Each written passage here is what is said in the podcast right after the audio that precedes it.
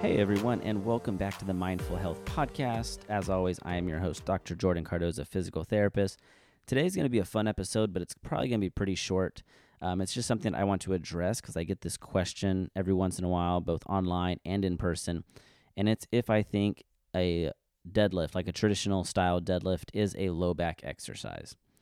So the answer is really, as many answers are, it depends on what you actually feel, uh, what you mean by, is it a back exercise? Do you mean, is it primarily your back that is working throughout this movement, um, which is one way to look at it, um, which in my opinion, the answer would be then no, it is not a low back exercise.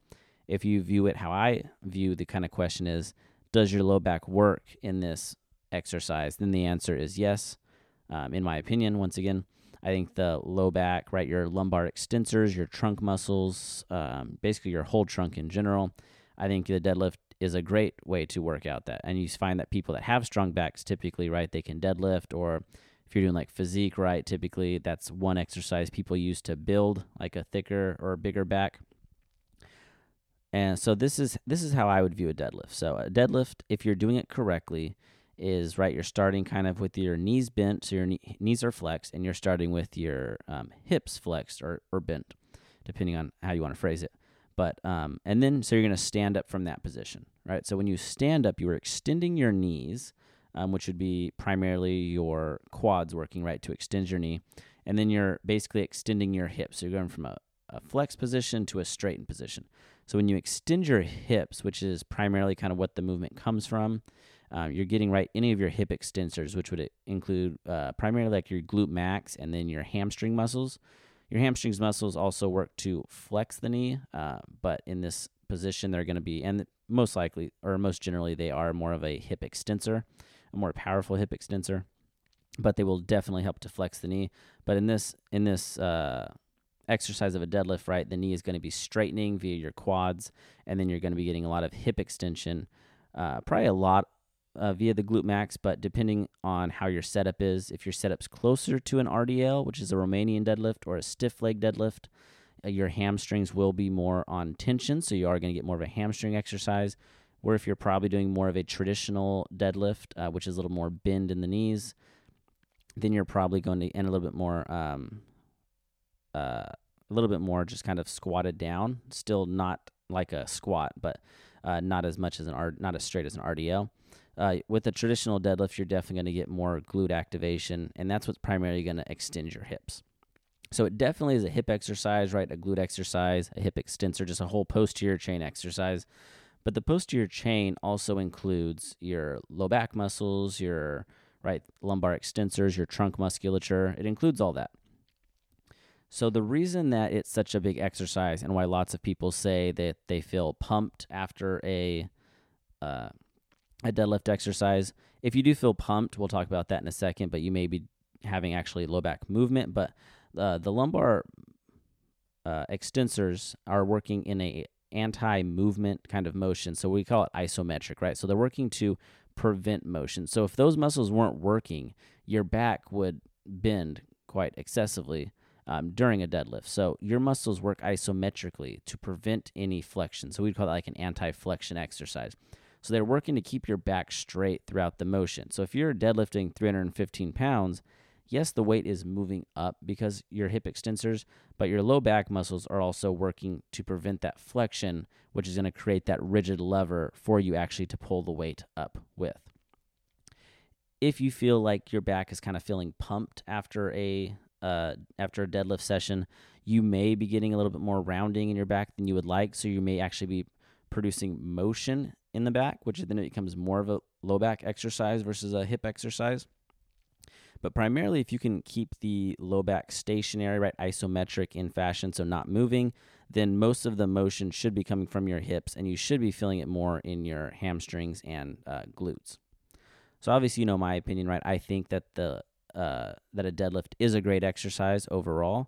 I think it's safe to do. I think it's great to build up trunk strength overall, and it's just functional, right? It's basically lifting something up off the ground, which we have to do every day.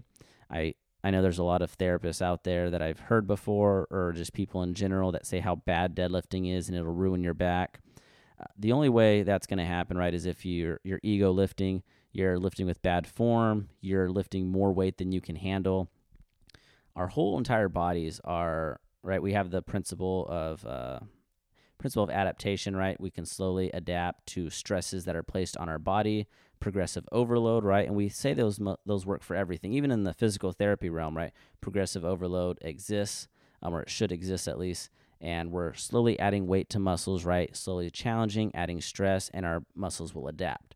So to think that an exercise is just bad for you overall is, is one, just not true. And it's, if you're thinking that, you're just relying on old evidence and you're not open to new new thoughts or anything.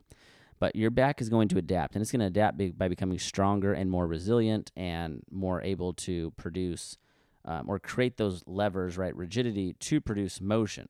And you should be training your back to produce motion as well in certain aspects, um, typically not loaded, right? Um, but like uh, when we talk about the Jefferson curl, right, that's teaching your body to be strong and out of a neutral position. But like I did say in that video, it is also important to train in those optimal positions, in those neutral positions, so that you're strong in the best possible position to produce force. So the, the deadlift is a great exercise. I use variations of it in my training. I use variations of it with patients to help them get stronger. There's lots of different variations um, that you can utilize. I think they most of them work great as long as it's done in the correct fashion, right? Progressively adding weight over time and using correct form. And the big thing is not ego lifting, um, which is how we see a lot of injuries happen, especially in a gym where like multiple people are deadlifting together. Someone hits a P R of a weight, you want to hit that weight, right? You know you're close, so you just kind of inch it out, rounding your back, just kind of form goes out, which isn't necessarily always bad, but it's not going to be good for you, right? It's not teaching you to improve your lifting mechanics.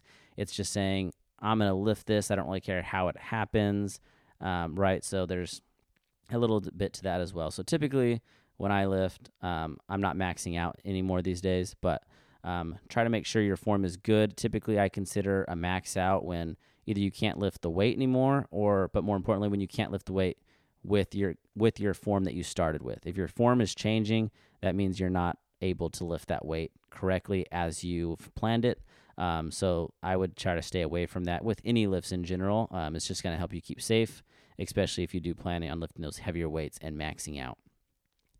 So um, I'm very interested to hear your thoughts. Um, feel free to comment, message me um, your thoughts on deadlifting in general, as just for an exercise or for rehab protocols, um, for therapy, and just what you think of the deadlift um, in general as an exercise. Hope you guys liked this episode. Thank you for listening, and we'll see you next time.